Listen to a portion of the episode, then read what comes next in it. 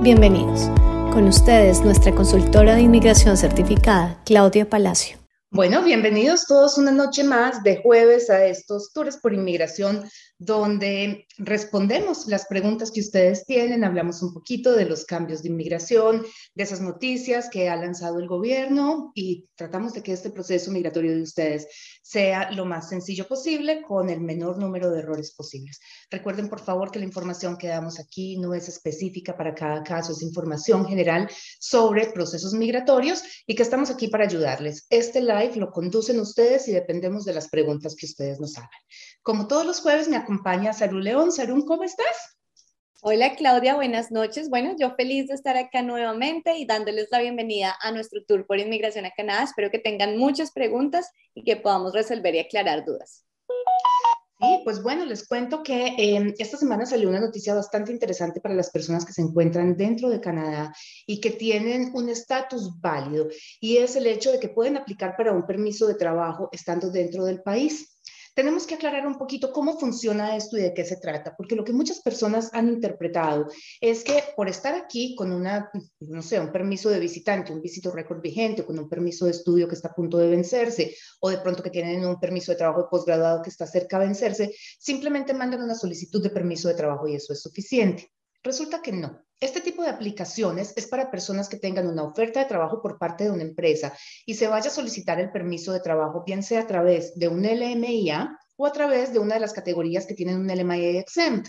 Esas categorías son los tratados de libre comercio, somos las que más usamos aquí en la oficina, pero también tenemos el programa francófono, por ejemplo, que es para personas que tienen una oferta de trabajo y que dominan el inglés y van a el francés, discúlpenme, y van a trabajar fuera eh, del área metropolitana, más bien de la provincia de Quebec.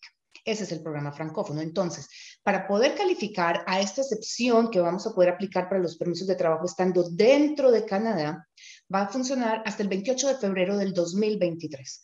Recuerden, tenemos que tener una oferta de trabajo y es un permiso de trabajo específico, cerrado para trabajar con un empleador.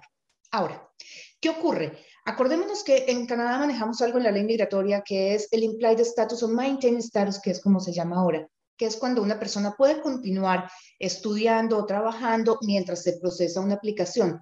Esta política pública que se extendió porque viene desde el 2020 le va a permitir continuar trabajando a una persona si está aplicando para el permiso de trabajo dentro de Canadá y ha tenido un permiso de trabajo vigente en los últimos 12 meses. ¿Qué puede haber ocurrido? Por ejemplo, un em, estudiante aplicó por su PGWP, eh, se le venció el tiempo y extendió como visitante y ahora tiene una oferta de trabajo. Ya quedó como visitante hace tres o cuatro meses, pero tuvo su permiso de trabajo durante el último año vigente en algún momento puede mandar la solicitud de este permiso de trabajo para un una, emplea, una compañía específica estando dentro de Canadá, mandar un web forma inmigración diciendo, señores, inmigración, em, yo califico bajo la política pública porque cumplo con todos los requisitos del programa, por favor, déjenme seguir trabajando mientras deciden mi permiso de trabajo. Y van a recibir, más o menos en 30 días, es lo que dice inmigración, una, em, una respuesta al web form diciendo, por favor, imprime este email y impónselo a tu permiso de trabajo antiguo, que es la autorización para que empieces a trabajar o sigas trabajando mientras decidimos la aplicación de tu permiso de trabajo. Eso es básicamente las ventajas que nos da. Les repito, no es para alguien que eh, esté fuera del país, no es para aplicar sin oferta de trabajo, obligatoriamente tienen que tener una oferta de trabajo, pero es una muy buena noticia porque podemos hacer la aplicación estando dentro del país, lo que significa que no vamos a pasar por los consulados canadienses fuera, que lo vamos a hacer aquí mucho más sencillo, no tenemos que ir a buscar permisos de trabajo em, afuera del país, o sea, va a ser regresar para que nos lo entreguen en el aeropuerto, nos llega por correo. Otra cosa que tienen que tener en cuenta es que no se puede aplicar en el puerto de entrada. Se tiene que hacer la aplicación online y van a recibir respuesta a través del portal y ya con esto imprimen y les llega por correo. Y yo creo que partiendo de esa muy buena noticia, ya podemos empezar a revisar las preguntas que tengan ustedes para nosotros hoy, eh, para que empecemos a ver cómo les podemos ayudar. Claro que sí. Bueno, vamos a iniciar con nuestra audiencia en Facebook. Saludos a todos los que nos están dejando ahí mensajitos. Eh, bueno, que nos están saludando todos. Julisa nos dice, ¿se puede solicitar visa de turismo con una solicitud de permiso de trabajo cerrado en curso, aplicación desde dentro de Canadá? Mira, la visa de turismo, cuando hay una persona que está dentro de Canadá Normalmente se aprueba hasta la vigencia del permiso que tengan vigente. Por ejemplo, si tú llegaste aquí con un permiso de estudio y mm, ahora aplicaste por tu PGWP, es muy factible que tu visa de turismo, que es la que te permite entrar a Canadá, esté vigente o estuviera vigente hasta cuando se vencía tu permiso de trabajo. Si tú aplicas de estudio, perdóname, si tú aplicas en este momento sin recibir tu PGWP, lo que va a ocurrir es que te van a dar la visa por el tiempo que le quede al permiso de estudio. Si tú esperas a que llegue la aprobación del permiso de trabajo de posgraduado, te lo van a dar por el año, por los tres años que tengas de PGWP. Se aplica desde adentro, pero la validez va a ser justamente la que tenga tu permiso vigente en ese momento. Así que yo te recomendaría que esperaras la decisión del permiso de trabajo. Correcto. Bueno, continúo con Titi Álvarez. Él nos dice, o ella nos dice, Buenas tardes, mi pregunta es, ¿cuando existe una oferta de trabajo, se puede incluir a la familia? Sí, dependiendo también de cuál sea la categoría del trabajo que te están ofreciendo. Si es un código calificado, un NOC 0 AOE, tienes el derecho que venga tu familia contigo, la pareja eh, con un permiso de trabajo abierto y los hijos con un permiso de estudio. Cuando son trabajos no calificados, esta opción normalmente no existe, a menos de que haya una aplicación por nominación provincial, en cuyo caso la familia tiene derecho a aplicar también para el permiso de trabajo abierto y los hijos para estudio.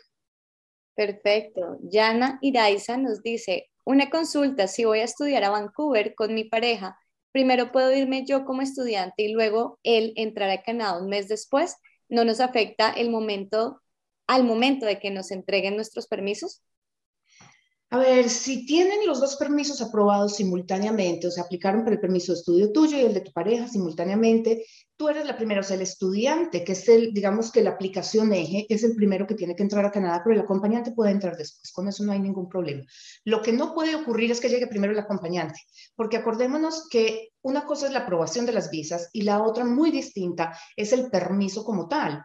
El permiso es el que nos entregan en el aeropuerto y el permiso del acompañante depende de que el del aplicante principal esté aprobado, así que no puede llegar primero el acompañante. Pero por lo demás, si tu pareja tiene que viajar después porque se tiene que quedar, no sé, entregando la casa o entregando el trabajo, lo que sea, no hay ninguna complicación con eso. Es importante que en el momento en el que llegue tenga prueba de que tú ya estás aquí, que tienes un permiso de estudio vigente y estás cumpliendo con las condiciones del programa de estudio. Alejandro Brand nos pregunta, ¿cómo es el proceso de la residencia permanente por el plan piloto del Atlántico Online? ¿Recibe uno la PR acá en Colombia o la dan cuando uno llega al aeropuerto canadiense? Mira, lo que pasa es que si a ti la compañía te da el soporte para hacer todo el proceso desde fuera, lo que va a ocurrir es que cuando inmigración apruebe el proceso va a generar una carta que se llama el COPR, que ustedes han oído seguramente hablar mucho de esto. Es un documento que dice, eh, o sea, esto ya está listo para llegar a Canadá. Cuando tú llegas al aeropuerto, firmas ese documento con el oficial de inmigración y después te llega la tarjeta por correo. Esa tarjeta en teoría se debe demorar un par de semanas, se está demorando tal vez ocho semanas en este momento en algunos casos, pero digamos que ya hoy en día es mucho más rápido de lo que era antes realmente pero cuando se aplica para residencia permanente, siempre la última decisión la tiene el oficial en el aeropuerto en el momento en el que tú haces el landing, que es para el caso de los que están fuera del país y entran. Para los que están aquí, hoy en día se hace online, es simplemente la confirmación y pues obviamente eh, sus tarjetas les llegan por correo a la casa. Bueno, y para continuar también con nuestra gente de YouTube, eh, sigo por aquí con Miriam, ella nos dice, gracias Claudia, una consulta, si estudio una licenciatura en British Columbia, ¿cuál sería el programa por el que debo aplicar a la residencia después del Postgraduate Work Permit? Depende mucho. Mm, yo prefiero buscar la menor cantidad de requisitos posibles y de ataduras posibles. Supongamos, porque es que tu perfil no lo tengo completo en la pregunta que me haces, entonces es muy difícil determinar también cuál es el mejor camino, pero pongámoslo en este contexto. Resulta que el Express Entry es el manejador de bases de datos. Es un programa, no es un programa, más bien es el manejador federal ¿Qué ocurre? Todo lo que sea federal me permite a mí moverme por todo el país, cambiar de provincia, cambiar de trabajo, si es que lo hago yo sola. El ideal sería poder buscar ese paso yo sola. O sea, tengo la edad, tengo el nivel de idioma, tengo los estudios, eh, trabajo uno o dos años, lo que sea, y llego a lo que está seleccionando el gobierno. Eso me permite cambiar de trabajo, cambiar de provincia, hacer lo que yo quiera. Ese sería el ideal. Cuando no me alcanza para hacerlo yo sola de esa forma, lo que tengo que buscar son complementos. En ese caso, si puedo cerrar mi permiso de trabajo a través del Tratado de Libre Comercio y de pronto a través de un LMIA, Me limita a trabajar con la compañía, pero no me limita a la provincia, o sea, la, la compañía me puede trasladar a otra parte. Esa sería mi segunda opción, buscar cerrar con una compañía. Si no me alcanzan los puntos, de todas maneras, me toca buscar una nominación provincial, pues entonces ya tendría que entrar a ver. El de una, una licenciatura en British Columbia nos permite entrar a través del International Student, eh, no del postgraduate, del international student, necesito una oferta de trabajo, o podría hacerlo mi pareja a través de, del employer job offer. Mm, esto me limitaría a trabajar con la compañía y a quedarme en la provincia. Por eso les digo que yo lo primero que hago cuando evalúo un caso es tratar de buscar la máxima flexibilidad para mi cliente, o sea, que pueda moverse de provincia, de compañía y de todo lo demás, porque el crecimiento profesional, el crecimiento salarial, depende de que uno pueda moverse de un lado a otro. Entonces, si no lo tengo que limitar, mucho mejor. Pero si no me alcanza, pues bueno, está eh, cerrar a través de una LMIA, cerrar a través de una nominación provincial, pero deben acordarse también que en cualquiera de los dos casos, uno queda amarrado, entre comillas, a seguir trabajando con la compañía por lo menos por un año más después de la residencia.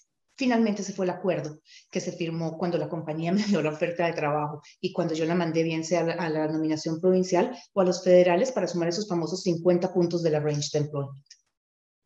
Bueno, y antes de continuar con nuestras preguntas, les comento que también estamos saliendo hoy en vivo por Instagram. Entonces, Claudia, por favor, invita a las personas que están en Instagram a hacer sus preguntas ahí en el chat para que participen igual que por Facebook, por YouTube. Estamos tratando de abarcar por todos lados estas preguntas. Pero no me haga reír, donde la gente me ponga eh, preguntas en Instagram, primero que todo no alcanzo a leerlas en el celular porque no te preocupes que yo las leo, yo las leo, yo las bueno. también. Pero invítalos porque no si La tecnología mía es brutal, no sabía que tú las podías ver también, así que bueno, ya saben, pueden ponernos las preguntas también en Instagram, que solo está pendiente de ellas. Trataré de abarcarlas todas muchas gracias por estar ahí, dennos mucho amor, dirían, ahí por Instagram. Bueno, continúo por YouTube. Natalia Idarraga nos dice, ¿hay algún problema para el Postgraduate Work Permit si el diploma de graduación dice un solo nombre?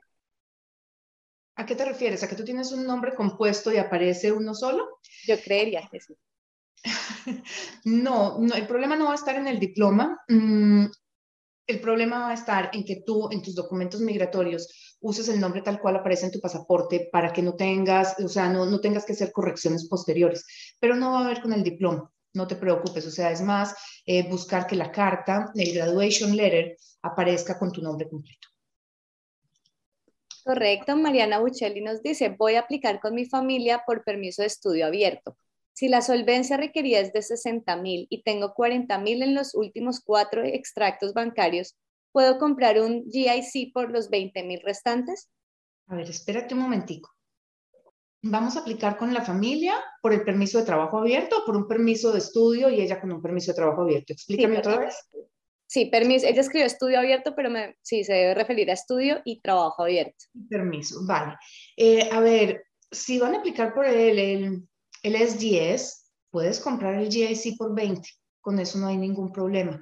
Mm, si vas a aplicar por el camino regular, tengo entendido, y aquí sí ustedes me corregirán porque yo creo que eso saben ustedes más que yo, es que para abrir una cuenta bancaria, em, cuando no se hace parte del Student Direct Stream, tú tienes que tener ya la carta de, de, aprobación. No creo que te lo reciban así nomás sin haber aplicado. Pero, pero si se puede, definitivamente podrías hacerlo, pero eso es más que lo verifiquen con los bancos, no, no es problema migratorio, sino del banco que te reciba el dinero sin tener una confirmación de, o sea, de, aprobación o que vas a entrar por el les 10. Tienes tu micrófono bloqueado, Sara. Lo siento. Sigo acá en YouTube eh, con Ilse. Nos dice qué cambio hay para la entrada a Canadá. ¿Aún es necesario el plan de cuarentena? No. Cuarentenas ya no necesitamos, afortunadamente, pero sí necesitamos prueba de vacunación. Esa sigue existiendo. Las personas que no están vacunadas con eh, las vacunas autorizadas por Canadá no pueden viajar en este momento.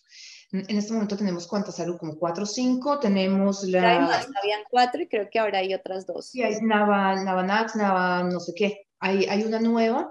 Ya habíamos adicionado la Sinopharm, Sinovac y eh, Covaxin. Y ahora hay una Nava something no recuerdo el nombre, pero ya llevamos como siete. Es cierto, sí, ya son muchas más las, las vacunas aprobadas. César Luna nos dice, hola, ¿qué tal? Gracias por su apoyo. Acerca de comprobar el arraigo, ¿se pueden presentar escrituras originales o copia? ¿Se necesita recibo predial o comprobante de domicilio o solo la escritura? Mira, depende mucho de cuál sea el volumen de documentos y el peso de documentos en, megabytes. Em, las escrituras colombianas y las mexicanas son de una cantidad de páginas increíble. Entonces, tú te puedes encontrar con 60 o 80 páginas que primero que todo no vale la pena traducir. Em, si tienes los recibos prediales, y es un documento de una sola hoja, podrías entregar solamente eso y pues sería mucho más fácil, o sea, menos pesado para el sistema, más gráfico para el oficial de inmigración y menos costoso para traducir. Pero ya depende mucho pues de si ese recibo predial muestra claramente la dirección de la casa, el nombre del propietario, desde cuándo, porque lo otro es que no puede aparecer que yo resulté de la noche a la mañana con 10 propiedades, ¿de dónde salieron? Inmigración se va a preguntar eso. Entonces, si muestra la antigüedad, de pronto podría ser un mejor soporte para la aplicación. Perfecto, bueno, me voy entonces por acá. Vamos a ver si ya empezaron a dejar preguntitas en Instagram. Ahí sí no me piden que vaya en orden porque es imposible, pero bueno, nos dice por acá C. Camilo. Buenas noches, mi padre es ciudadano canadiense, yo soy colombiano, tengo 34 años y estoy casado. Mi padre puede ser mi sponsor, ¿qué debo hacer para aprovechar el estatus de él? Cuando me hablas de sponsor, yo estoy asumiendo un proceso de patrocinio familiar. Esa es la palabra correcta para, para patrocinio familiar. Sponsor no existe, o lo, más bien, lo usamos equivocadamente cuando hablamos de un sponsor para que paguen mis estudios o un sponsor que la compañía me hace con una oferta de trabajo. La palabra sponsor es solamente para patrocinio. Los hijos en Canadá, o más bien para efectos migratorios, son dependientes de los padres hasta el día que cumplen 22 años, de tal manera que si ya tienes 34, pues tu papá no te podría patrocinar, no podría ser tu sponsor en el sentido oficial de la palabra, por llamarlo de alguna forma.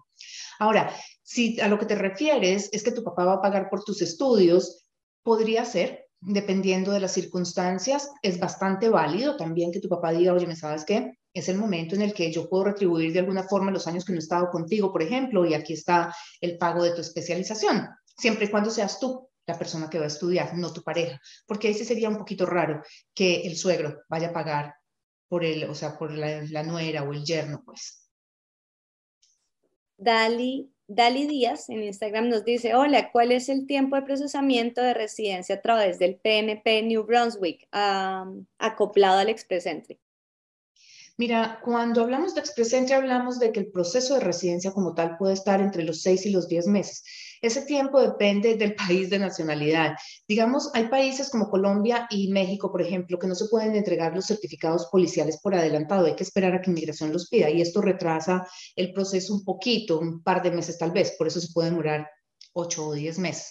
Pero después de que tú tienes ya la nominación en, en, la plataforma y de que mandas los documentos, el tiempo de proceso puede ser entre 6 y 10 meses, dependiendo del país. Si estamos hablando de cuánto tiempo se demora el proceso total, depende mucho de la provincia. Digamos que fluctúa entre una semana y cuatro meses que revisen ellos una aplicación de nominación provincial. Cuando se trata de que tú recibes una notificación de interés, porque eso es, es un, digamos que es una forma distinta. Em, ellos te dan, dependiendo de la provincia, 14 días o 30 días para mandar documentos de soporte y ya después de que mandas los documentos de soporte a la provincia, ellos te responden en entre uno y cuatro meses y ya después de eso empieza el proceso de residencia como tal. Y les decía que son dos cuestiones distintas, recibir una notificación de interés y aplicar a una nominación provincial con base en el Express Entry. Porque básicamente lo que ocurre es cuando yo aplico para una nominación provincial, con base en el Express Entry. Yo tengo primero un perfil en el Express Entry federal y después entro a la plataforma de la provincia que sea o al email, porque hay unas provincias que funcionan todavía por email, no por plataforma, y les digo, señores, New Brunswick, eh, New Brunswick es uno de los que tiene email, por cierto, pero digamos, señores British Columbia, mm, soy Claudia Palacio con este perfil en el Express Entry, con este eh, Job Validation Code, ya lo tengo en el Express Entry federal, ahora quiero aplicar para una nominación con ustedes la provincia revisa la nominación y cuando lo aprueban, me devuelven el certificado y me lo montan en el Express Entry y me suman los 600 puntos.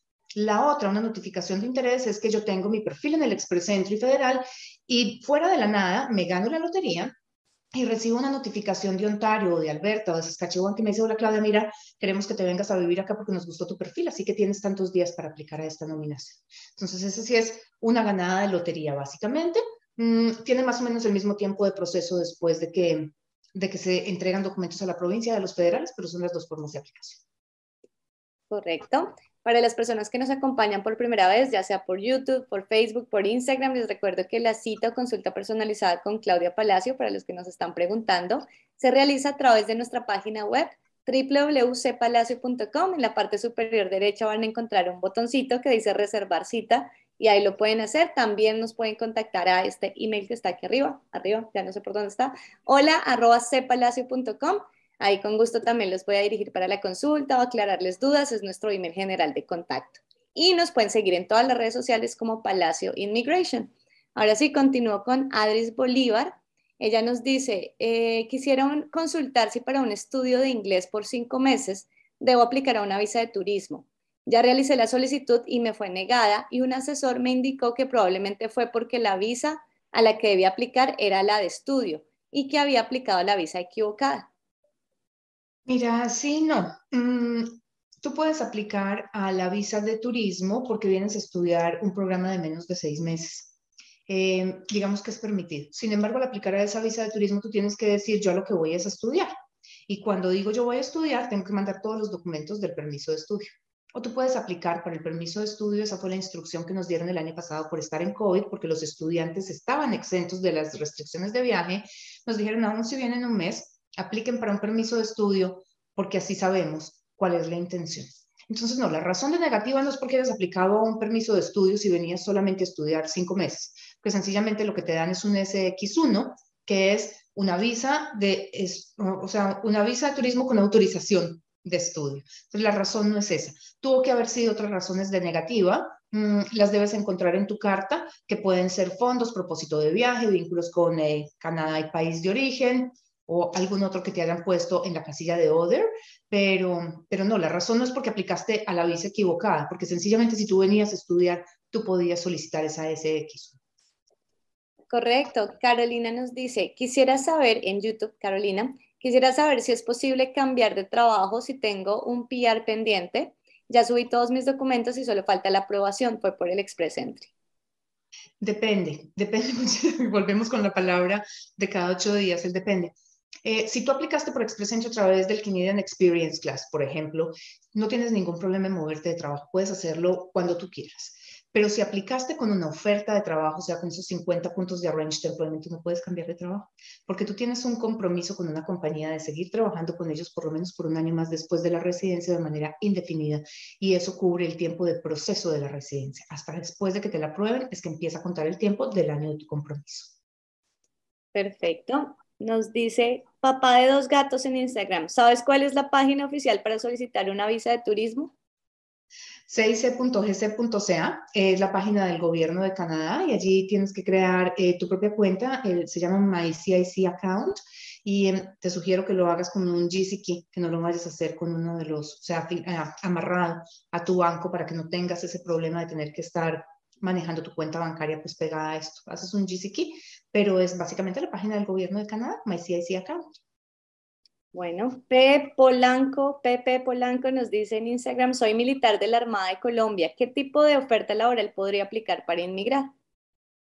Ouch, mira, lo que tienes que buscar es cuáles son tus destrezas, cuáles son tus, tus skills, eh, cuál es tu experiencia laboral. O sea, salgámonos del contexto de yo soy capitán o teniente o mayor o lo que sea. ¿Cuáles eran las funciones que tú cumplías y en eso es en lo que te tienes que enfocar? Los militares trabajan en, muchas áreas, o sea, hay militares que están dedicados al área de logística, por ejemplo, hay militares que están dedicados al área de, no sé, de médica, hay militares que están en la parte de recursos humanos. Entonces tienes que ver es cuál es tu perfil y aplicar a ese tipo de cargo en Canadá. También nos dicen que si la aplicación a visa de estudio es distinta a la aplicación de asilo. Completamente. A ver, em, un permiso de estudio es un eh, permiso temporal. Eh, tú lo usas para venir a Canadá a hacer una carrera, una especialización, una maestría, tomar un curso de inglés, por ejemplo. Una solicitud de asilo es una solicitud de protección de tu vida.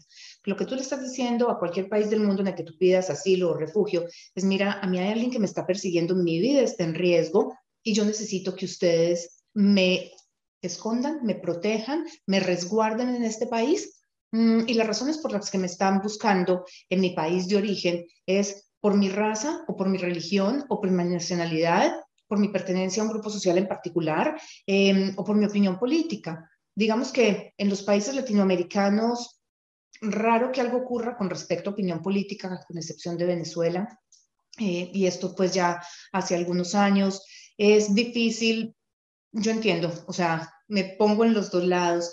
Yo entiendo que hay discriminación, digamos, por orientación sexual, pero a menos de que se pueda probar que definitivamente alguien, o sea, ha atentado contra ti, te han maltratado, te han sacado de los trabajos por una orientación sexual o por tu orientación sexual, em, que no te prestan servicios médicos o que no te contratan por tu orientación sexual, simplemente por decir, mira, yo soy homosexual o soy, no sé, me declaro eh, binary o cualquier otra de tus preferencias sexuales, eso no va a ser suficiente. O sea, hay que probar eso. Pero el proceso de asilo es básicamente para eso, para buscar protección a mi vida o a la de mi familia. Muchas gracias por esa aclaración. Realmente sí, recibo muchos emails sobre refugio, sobre asilo. Entonces sí, hay esas dudas en el ambiente. Bueno, continúa acá por YouTube con Julie. Ella nos dice, buenas noches Claudia y Saru, ¿consideran que aplicar al programa Federal Skill Worker sigue siendo viable o hay que empezar a mirar otras formas para llegar a Canadá? Mira, el Federal Skill Worker en algún momento se va a tener que reanudar. Lo que pasa es que realmente que vaya a ocurrir este año es muy factible que no. Yo diría que tenemos que ver es las posibilidades que tenemos como perfil. No es si aplico por el, el, Federal Skilled Worker o por los trades o si aplico por el Canadian Experience Class, sino dónde tengo yo la posibilidad de calificar y trazar esa estrategia. Un Federal Skilled Worker hoy, pues no va a recibir una invitación a aplicar. Cuando se reanude, muy factible que sea hacia finales de este año, de pronto principios del año entrante, los puntajes de selección ya sabemos que van a estar por los cielos, entonces, pues no sé, pensemos que van a estar en 490, 500. Miremos a ver si ese perfil, yo, o sea, si yo llego a ese puntaje estudiando francés, tengo mis cuatro factores de inglés en 9, me meto a estudiar francés, lo llevo a 7, tengo mi maestría y por los puntos me da, hombre, yo diría que esto no puede ser eterno.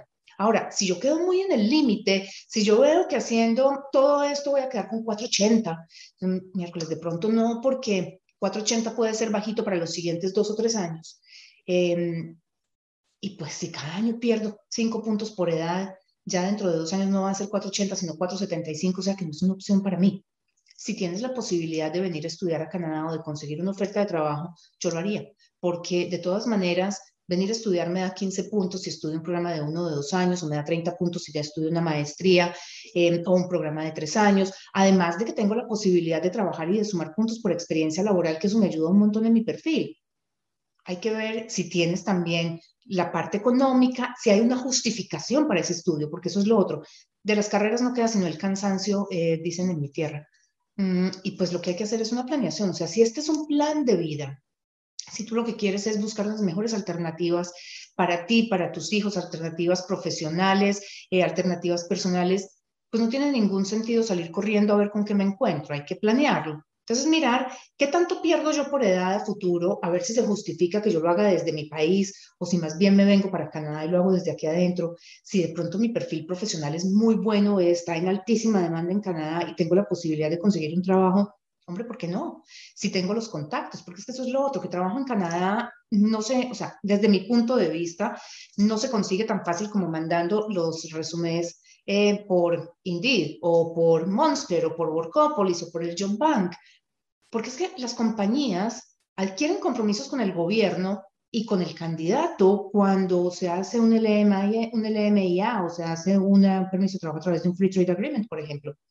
Si esa persona llega a mi recomendada, si Salud me dice, mira Claudia, estamos buscando eh, un analista de inmigración y resulta que yo conozco a fulanita de tal que estudió conmigo en la universidad, esta chica es súper pila, eh, trabajó con esta otra compañía, es dedicadísima, pues yo me la traigo, porque por lo menos tengo un respaldo de dónde sale esta persona porque finalmente lo que tenemos que entender es que la compañía que les dé el soporte, cuando ustedes lleguen aquí, si no encajan con eh, la cultura empresarial, si resulta que no son capaces de adaptarse a los estándares, pasa lo que sea, de todas maneras la compañía siente una obligación porque me lo traje de otro país. Ahora, ¿cómo hago para salir de esta persona para decirle, mira, trabajamos hasta aquí? O sea, se siente un compromiso moral de todas maneras. Entonces, se consigue más fácil trabajo cuando uno tiene una palanca, como decimos en Colombia, de pronto una referencia, y por eso es importante para los que no tienen ese contacto físico, o sea, no tengo mi primo, mi tío, mi amigo, mi papá que vive en Canadá, es aprender a usar un recurso como LinkedIn, por ejemplo, de una manera correcta. A mí me llama mucho la atención cuando veo que la gente me dice, claro, pero es que le he mandado currículums por LinkedIn a todo el mundo. Pues sí, pero es que tú no vas en la calle caminando y a todo el que viene en sentido contrario diciendo, aquí está mi hoja de vida, toma mi hoja de vida, toma mi CV, porque la gente se espanta un poquito. Pero cuando podemos generar esa relación eh, donde yo comparto información, oye, mira, me encanta lo que tú estás haciendo, eh, me podrías compartir información de qué software usas o de dónde sale, dónde fue la convención, cuáles fueron los temas tratados. Mira, te comparto eh, lo que estamos haciendo en mi país, te comparto lo que hice, el video, no sé, lo que sea, se genera una relación y en cierta medida generamos una imagen de marca. O sea, nosotros como seres humanos somos una marca. Yo me vendo como profesional, yo me vendo como mamá, yo me vendo como esposa, yo me vendo como amiga. Es lo que hacemos todos los días y es crear esa imagen. Entonces, podemos hacerlo por LinkedIn y en el momento en el que esa otra persona con la que tenemos una relación virtual o lo que sea, pero que tiene en la cabeza la idea clara de quién es Claudia Palacio, va a decir, mira, ¿sabes qué? Estamos buscando una persona con tu perfil, Claudia, ¿por qué no aplicas? Esa es la forma en la que pienso yo que funciona mejor esta búsqueda de empleo. Yo sé que hay listas, se han publicado en todas las redes sociales. Esta es la lista de compañías que te traen. Es la lista de compañías que tuvieron un LMIA aprobado en cierto momento. Pues no significa que en este momento estén buscando. No significa que vayan a contratar una persona que no conocen. Por eso les digo, fortalezcan mucho esas redes de contacto, apréndanlas a hacer de una manera sólida, de una manera profesional, para que ustedes tengan ese chance de ser visibles en las redes y de ser seleccionados en el momento en que una compañía diga, necesito un ingeniero mecánico. Ahí está Luis. Excelentes consejos, muchas, muchas gracias. Y sí, realmente es así como funciona. Entonces también mucho cuidado con esas ofertas que no son muy eh, veraces. Por favor, tengan mucho cuidado y sean muy selectivos también con eso de te traigo, te llevo. No todo es tan fácil, todo requiere un proceso. Bueno, continúo con Margarita en YouTube también. Nos dice buenas noches. ¿Cuándo cuando termino las clases, ¿puedo empezar a trabajar o debo esperar a que llegue el permiso de trabajo? Eh, estamos hablando de aplicar para un Post-Graduation Work Permit. Tú puedes empezar a trabajar tiempo completo exactamente el día siguiente a tu última clase en el college y puedes seguir trabajando todo lo que tú quieras hasta el día que recibes el completion letter. Ese día que recibes el completion letter, tú tienes dos opciones. O mandas tu aplicación de Post-Graduation Work Permit o dejas de trabajar. En el momento en el que tú mandes tu, eh, tu solicitud de PGWP, puedes seguir trabajando sin ningún problema hasta que inmigración eh, te mande una decisión. Inmigración se puede demorar una semana o diez meses, lo que ellos quieran, pero durante todo ese tiempo tú te mantienes en algo que se conoce como maintain status, que significa que tú estás cubierta por una burbujita que te permite seguir trabajando porque tú venías ya con una autorización de trabajo que era tu off-campus work permit y puedes continuar trabajando porque tienes en proceso tu PGWP. Bueno, me regreso a Facebook. Eh, por acá nos dice Juan Carlos Mejía Roenes, para aplicar al Postgraduate Work Permit, ¿toca tener algún tipo de trabajo? No.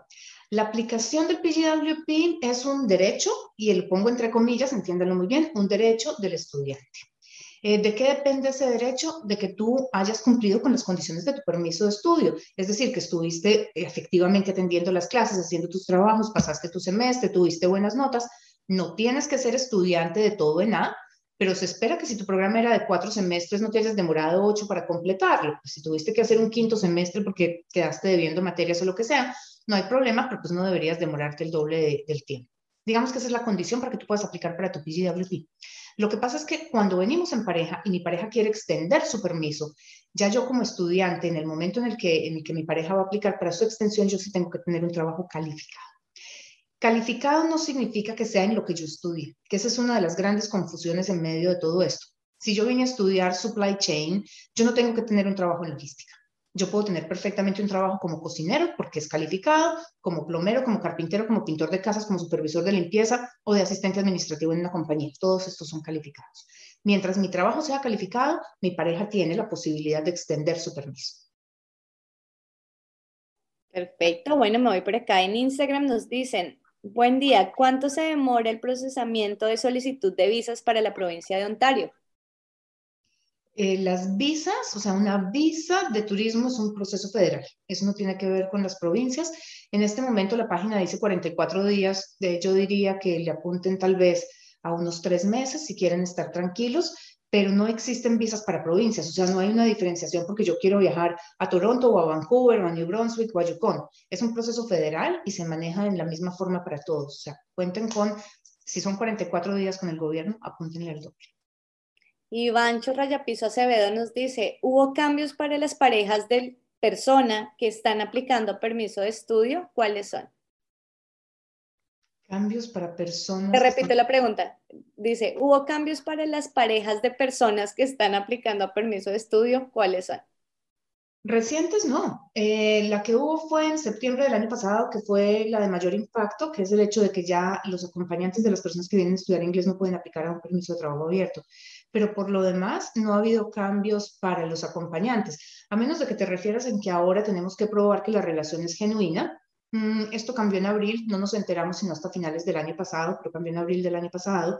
Y es básicamente que cuando hay un matrimonio muy reciente, eh, ya no es suficiente con mandar el certificado de matrimonio, tenemos que mandar prueba de que había una relación eh, previa.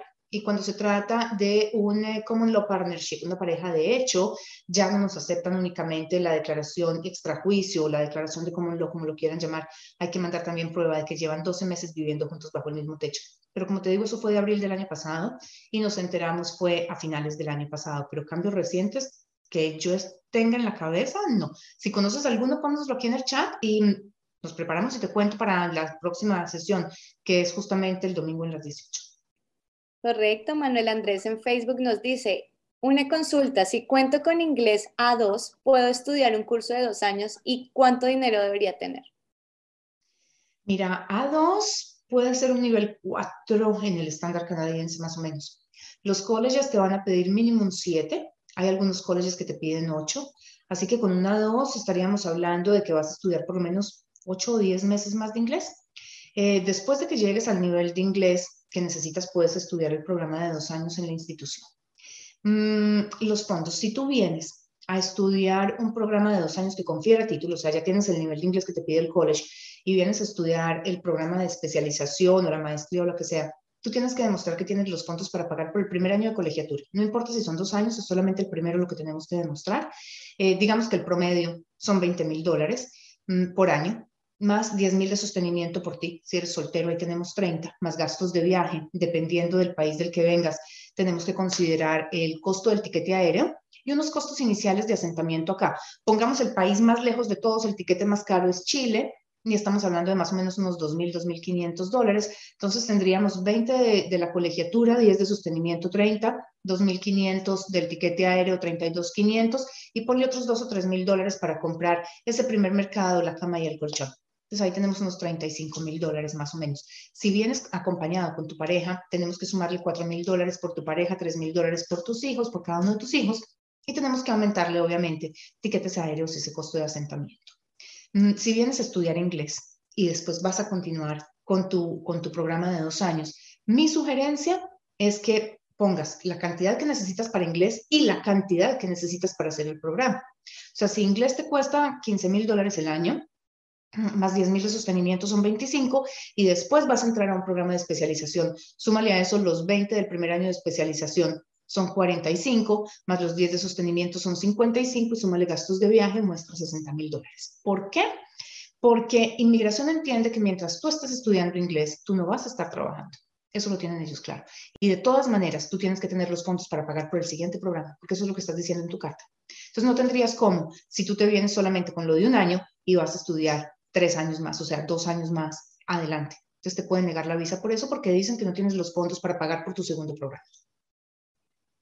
Perfecto, continúo por acá en YouTube. Nos dice Luis Rafael, ¿vendrá algún cambio en los tiempos de procesamiento de los LMIA? Quisiéramos, quisiéramos. Eh, hay algunos a los que se les da prioridad, que son los del Global Talent Stream. Eh, esos son algunas categorías bastante específicas, sobre todo en el área de ingeniería de sistemas. Esos tiempos de procesamiento de un LMIA fluctúan, pero digamos que en términos generales podemos contar de que con que después de que terminamos con toda la parte de publicación de la oferta, que tiene que ser un mes, mm, y pasamos al ISDC, o sea, hacer el análisis ya del proceso como tal, nos vamos a demorar alrededor de tres meses. O sea que tenemos un proceso total de entre cuatro y seis meses dependiendo de, de qué tanto se demore el ISDC. Pero, pero pues, o sea, que nos respondan en dos meses es celebración y que nos respondan en 15 días, bueno, ya armamos fiesta. Bueno, me encanta esa diversidad de preguntas que tenemos en todas las redes. Ha estado súper variado el webinar hoy y voy a continuar. Pero háganme un favor, los que están en Instagram, por favor, denle seguir ahí a Palacio Immigration para que estén atentos siempre que tengamos contenidos nuevos, publicaciones, para que sepan cuando tenemos estas transmisiones también. Y bueno, todos los episodios que tenemos de Mesa Redonda, las 18 y más contenidos que hemos creado para ustedes. Los que están en YouTube, por favor, suscríbanse al canal. Y los que están en Facebook, denle me gusta a nuestra página de Facebook porque así crecemos como comunidad y podemos continuar con todos estos espacios eh, dedicados a ustedes y como dice Claudia, para que ustedes mismos los dirijan. Eh, Palomas nos dice, buenas noches, vivo en Miami. Para entrar a Canadá con mis dos hijos y mi esposa, para ir a vivir esa posibilidad, ¿puedo hacer papeles como residente canadiense y trabajar? Me perdí. ¿Viven en Estados Unidos? ¿Cuál es el estatus en Estados Unidos? O sea, no importa dónde No me aclara mucho, sí. No importa dónde estés, se puede hacer una solicitud de residencia permanente en Canadá, se pueden hacer solicitudes de permiso de estudio de trabajo. Lo que tenemos que mirar es cuál es la posibilidad de negativa para tratar de contrarrestar ese, digamos que e, ese lado flaco que tiene nuestra aplicación, ese hueco por el que el oficial de inmigración podría salirse y negarnos. Por ejemplo, si están indocumentados en Estados Unidos, hacer una solicitud de permiso de estudio es un riesgo bastante alto. O sea, la posibilidad más alta es de que lo niegue. Si se va a hacer un permiso de trabajo, están documentados en Estados Unidos, hay una posibilidad alta de negativo. No significa que lo vayan a negar, pero hay una posibilidad alta. Si estamos haciendo una aplicación de residencia permanente, no nos afecta realmente, em, siempre y cuando, o sea, siempre y cuando cumplamos con todos los requisitos. Si hay, si estamos haciendo una aplicación de nominación provincial, dependiendo de la nominación provincial, tenemos que estar legales en el país donde estemos viviendo. Eso lo determina cada provincia. Hay provincias que nos exigen estar legales si estamos dentro de Canadá, pero hay otras que nos exigen estar legales en país de residencia. O sea, no importa si es mi país de nacionalidad o es otro. Depende mucho de ese estatus, pero de poder hacerse se puede. A mí personalmente no me gusta jugarle a la lotería ni a los chances con, con los sueños de ustedes. Me parece que cuando iniciamos un proceso de estos, cuando empezamos a plantear una estrategia de me quiero ir, hay, hay un algo muy grande detrás de todo eso. Y digamos que en la gran mayoría de los clientes que llegan a nosotros, lo que están buscando es mejores posibilidades de vida, mejor calidad de vida y sobre todo un futuro para sus hijos. Entonces, pues no podemos entrar a jugar a, bueno, ensayemos a ver qué pasa, miremos a ver, esto nos va a tardar seguramente seis, ocho meses, poder tener una decisión y varios miles de dólares, y pues juguemos la chance a ver qué pasa. Si ustedes cuando hacen una evaluación con nosotros les decimos, mira, tenemos estas posibilidades, corremos este riesgo y ustedes lo quieren correr, está bien, pero por lo menos toman una decisión basado en algo que ya saben que puede ocurrir, ¿de acuerdo? Pero no se trata de empezar a jugar con estos sueños y decir, intentémoslo, miremos a ver qué pasa. Pues finalmente no son sino 8 o 10 mil dólares. Em, si no funciona, pues lo siento, es que inmigración es el que toma la decisión son situaciones, o sea, nosotros en la oficina no lo tomamos muy a pecho, como diríamos en Colombia, porque es que son los sueños de ustedes. Ese por qué de me estoy yo yendo a vivir a Canadá es un porqué muy grande. Cuando ustedes se embarcan en un proceso de estos, cuando ustedes deciden estudiar o buscar un trabajo, pensando en que van a hacer un proceso de residencia, en que se van a radicar aquí con sus hijos, con su familia, están pensando en que van a vender sus propiedades, van a renunciar a los trabajos, van a dejar una familia atrás, papá, mamá, hermanos, todo lo que conocen, para después tener que entrar a mirar, no me funcionó, me regreso. Digamos que es una responsabilidad bastante grande, por lo menos así lo entendemos nosotros. Entonces, recapitulemos esto digamos, si las posibilidades tuyas, porque estás en Estados Unidos, son de aplicar desde allá y llegar con una residencia, si es que estás indocumentado, maravilloso, lo hacemos desde allá. Si vamos a jugar con que si te vas a venir, tienes que salir de Estados Unidos y vamos a intentarlo a ver qué funciona, tú tienes que dejar tu vida en Estados Unidos tirada para intentar que el sueño canadiense te funcione. Es, es una decisión difícil y tienes que considerarla, tienes que tomarla pues conociendo todas las posibilidades que hay. Eh, si la cosa es que estás legal y vas a aplicar aquí para un permiso de estudio, maravilloso, lo hacemos, sabes que tienes unas posibilidades altas de negativa, Eh, si es un permiso de trabajo, tenemos el respaldo de la compañía, mejor aún así. Si eres residente permanente americano y tienes una green card, tienes las cosas, digamos que por lo menos lo que son temporales, mucho más sencillas porque puedes aplicar para un permiso de estudio en la frontera, puedes aplicar también para un permiso de trabajo sin mayores complicaciones en la frontera después de que tengas un LMIA. Mm, o simplemente, si es para aplicar a una residencia permanente, si tienes que entrar a jugar con las mismas reglas de todo el mundo. Eso depende mucho de cuál sea tu estatus y cuál sea el objetivo que tú estás buscando. Perfecto, perdón, estaba aquí leyendo la pregunta de Mesguerra01 en Instagram. Ella nos dice, si me presento para aplicar para la visa con mi esposo a Ontario a finales de marzo, ¿crees que es posible que alcancen a darnos respuesta de la aprobación o la negación para agosto? ¿Una visa de qué? Y repito, o sea, si estamos hablando de visas de turismo, no son provincias, son federales y son más o menos tres o cuatro meses lo que podemos esperar de proceso completo. Digo proceso completo porque el tiempo que está mostrando la página de inmigración son 44 días. Yo le apunto al doble, o sea, estaríamos hablando de casi tres meses, más el tiempo que necesitamos para que estampen pasaporte, porque es que si estamos aplicando para una visa, no es UNETA, o sea, no es México o Chile, estamos hablando de cualquier otro país latinoamericano que requiere visa. Esa estampada de pasaporte, mandarlo al BFS y que ellos lo regresen, se puede tardar dos o tres semanas, por eso hablo de cuatro meses. Si aplicamos en mayo, es factible que estés aquí en agosto. Si estás hablando de un permiso de estudio, aplicando en mayo, deberías estar recibiendo respuesta eh, la primera semana de agosto, aplicando la primera semana de mayo. O sea, tendrías tiempo suficiente para mandar el pasaporte al consulado y recibirlo de regreso ya con tu visa estampada.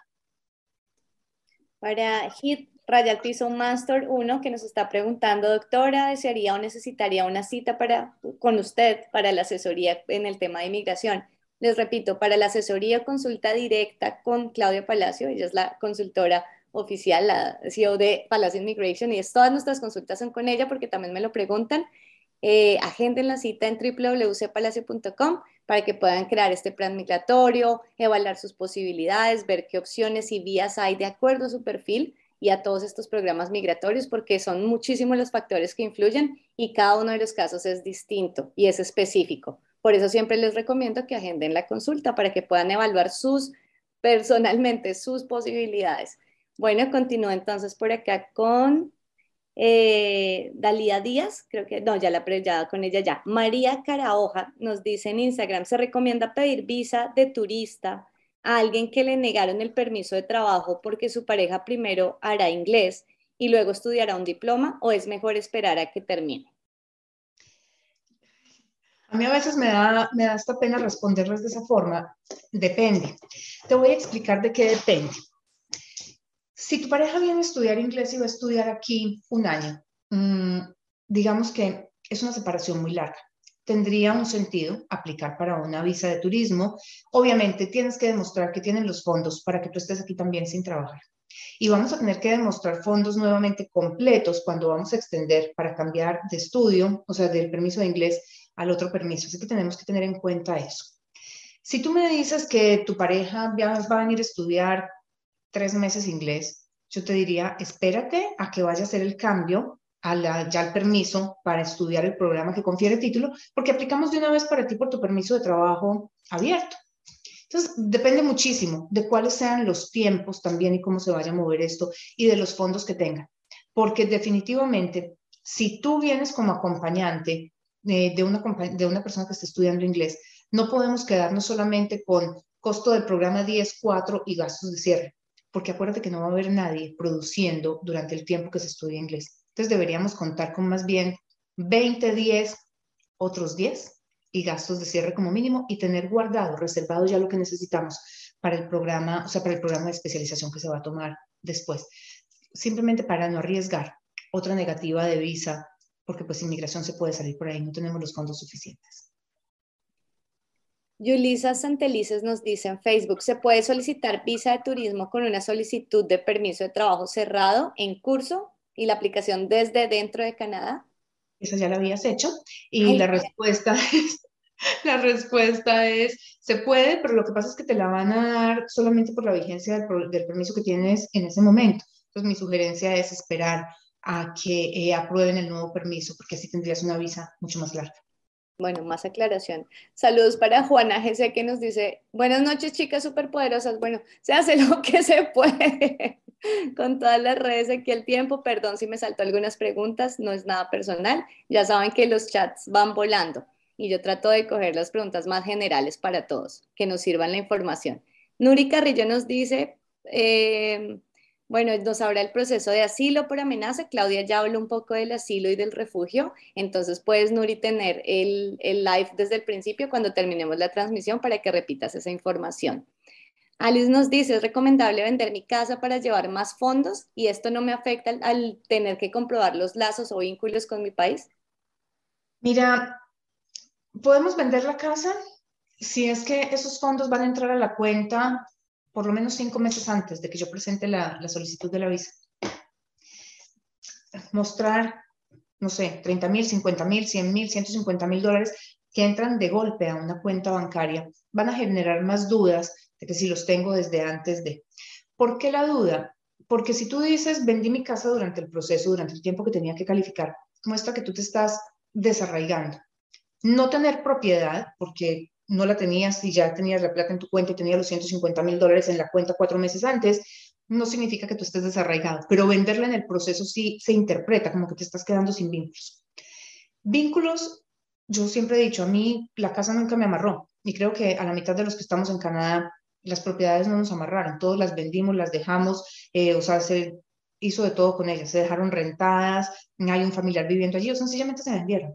Lo mismo que la familia. Todos adoramos la familia, papá, mamá, los hermanos, los sobrinos, y sin embargo todos estamos acá. Eh, la gran mayoría de nosotros tuvimos vehículos. Igual también se dejaron, se vendieron, se regalaron, lo que fuera, pero nadie se los trajo y nadie volvió tampoco por ellos. Entonces no hay nada que diga, si tú tienes esto, tienes arraigo. Es más un perfil. Y es curioso porque es que cuando hablamos de este perfil y cuando hablamos de esto en las redes, yo recibo preguntas como, por ejemplo, bueno, pero entonces yo tengo mi abuelita que tiene 90 años y como mi abuelita está próxima a morirse, entonces yo no me voy a quedar en Canadá. Pero entonces la interpretación del oficial de inmigración puede ser, usted va a volver porque ella tiene 90 años, pero es lo suficientemente desalmado para dejarla cuando ella se está muriendo. Cualquier cosa que nosotros digamos puede ser interpretada al contrario por inmigración y puede ir en contra nuestra. Entonces lo que tenemos que ver es cómo pintamos ese perfil completo diciendo, mira, esta soy yo. Esto es lo que me jala a mí a regresar a mi país de origen. No hay nada que me amarre. Es lo que me jala a regresar. Es lo que me dice Claudia, tu espacio es este país en el que tú naciste, en el que creciste, en el que está todo lo que tú amas, lo que quieres, por lo que vibras y con lo que sueñas. Eso es lo que tenemos que mostrar. Entonces, si vendes la propiedad en, no sé, hoy, marzo, y tú vas a aplicar para la visa en agosto, pues esos fondos van a estar en tu cuenta de julio, junio, mayo y abril. Perfecto, no se vio nada. Pero si tú la vendes ahora, pero la plata te la entregan en julio, podemos tener problemas con la aplicación. Perfecto. Bannerflix en YouTube nos dice, si voy como estudiante y voy con mi esposa, ¿se necesitan una carta de motivación o cada uno debe hacer una carta? ¿Del acompañante se necesita hoja de vida también para aplicar a la visa? No, se necesita solamente una carta, que es la del estudiante tenemos que entender esta parte y ese es uno de los grandes problemas que le veo yo eh, al portal del gobierno cuando lo manejan ustedes. Yo me acuerdo mucho de un profesor que tuve yo cuando estudié inmigración. Eh, en ese momento se empezaba a hablar de la facilitación de los procesos, eh, de que inmigración iba a poner las guías más sencillas, la página web y no sé cuántas historias. Y la pregunta que teníamos nosotros como estudiantes era esa, bueno, ¿en qué momento va a desaparecer la profesión nuestra? Porque el gobierno todo lo está haciendo mucho más fácil. Y este profesor, un tremendo abogado, por cierto, mm, nos dijo, no se preocupen, mientras más fácil trate el gobierno de hacer las cosas, más complicado va a ser. Porque cuando se simplifican los procesos, se enredan los conceptos. Ese portal del gobierno, cuando ustedes entran y dicen, voy a estudiar, entonces la página empieza a hacerles un montón de preguntas, viene a estudiar, tiene pareja, yo no sé cuántas cosas más, ustedes empiezan a contestar y él les genera una lista de documentos y en esa lista de documentos pide una carta de motivación del acompañante.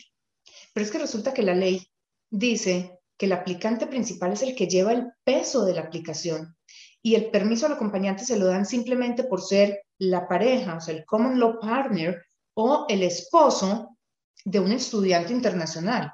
La ley en ninguna parte dice, le voy a dar un permiso de trabajo abierto al esposo de un estudiante internacional que tenga estos requisitos o que vaya a hacer esto a futuro. Lo único que dice es, yo se lo doy si el estudiante internacional es aprobado. Entonces, desde ese orden de ideas, yo no tengo por qué mandar una carta del acompañante, porque sencillamente no tengo que probar nada. Lo único que tengo que probar es que es mi marido o mi pareja. Así de sencillo. Esas segundas cartas normalmente generan problemas. Yo creo que ustedes todos han oído hablar eh, de la famosa frase en Estados Unidos, don't ask, don't tell. Mientras uno más le diga inmigración, más abre el abanico para que ellos encuentren por dónde salirse. Entonces las cosas deben ser claras, precisas, concisas, lo suficiente para documentar el caso, pero no demasiado para abrirles a ellos posibilidades. Esa es la clave de una aplicación perfecta. Bueno, me voy con esta pregunta de Claudia Teresa que me ha insistido muchísimo y también le voy a dar paso a Claudia para que haga las preguntas que ella selecciona también dentro del chat. Pero antes quiero recordarles que estos espacios son para ustedes, ustedes los dirigen, hablamos de los temas que ustedes nos planteen en el chat a través de sus preguntas. Ya saben, todos los jueves a las 7 de la noche hora Toronto, estamos aquí brindándoles toda la información con toda la claridad, honestidad y el conocimiento y fundamentos que tiene Claudia como consultora. Entonces voy con Claudia Teresa, nos dice, eh, buenas noches, el año al año o este año debo renovar visa americana. ¿Es mejor esperar a renovarla y luego sí solicitar la canadiense? Si tú has usado tu visa americana, no necesitas esperar a renovarla. Si no la has usado, la muestras y listo. Si tú esperas y de pronto te la niegan, lo que vas a tener es una negativa que sí puede afectar en cierto momento la percepción que tenga el oficial de inmigración canadiense. O sea, yo aplicaría ya. Perfecto. Bueno, Claudia, no sé si tú tienes algunas preguntas en el chat. Pero tú me haces reír. Em, tú me dices, Claudia, hunden el botón a Instagram. Tengo que confesarles algo. Yo de redes sociales no entiendo absolutamente nada. La tecnología me enviste literalmente. Y Saru me dijo hoy, no te preocupes, simplemente le hundas ese botón que yo manejo todo. Y me está pidiendo ahora que yo vea preguntas en el chat cuando ni siquiera sé dónde están los chats. Todo esto que ustedes ven en nuestras redes es trabajo de salud, no es trabajo mío. Yo lo único que hago es sentarme aquí a responderles las preguntas que ustedes hacen. Pero todo este trabajo, lo que ustedes ven en las redes sociales, los videos cortos, porque ella recorta, los hace clips, ella monta, ella explica, ella hace, eso todo es trabajo de salud. Ahí no hay nada que yo pueda aportar. Lo único que puedo aportar es mi conocimiento y ella lo usa y lo aprovecha. Así que, Saru, las preguntas que tú hayas hecho, porque como te digo, ni siquiera veo el chat. Bueno, mil gracias por eso y ustedes saben, lo hago con todo el gusto y con todo el amor del mundo porque nos interesa que tengan la información correcta, que se orienten, que así no seamos nosotros, por favor, verifiquen las fuentes de información y hagan las cosas de la manera correcta porque si van guiados y con un paso a paso en su camino hacia Canadá, todo va a salir muy bien. Entonces les deseamos lo mejor. Yo también por ahora me despido dándoles mil gracias por su apoyo. Todo esto que hacemos y los contenidos es precisamente para informarlos, actualizarlos y, pues darles un poco de herramientas. Entonces, lo único que yo les pido a cambio es que me sigan apoyando en las redes, a Claudia por toda esta sabiduría que nos ofrece y nada, mucho amor en Instagram, que nos den me gusta en Facebook, que se suscriban a YouTube y ya, y que nos acompañen cada jueves a las 7 de la noche. Claro, ¿me puedes decir cómo corto el live de Instagram, por favor? Creo que le das salir eh, X y ya se termina, si no estoy mal. Perfecto, gracias. Bueno, feliz noche para todos.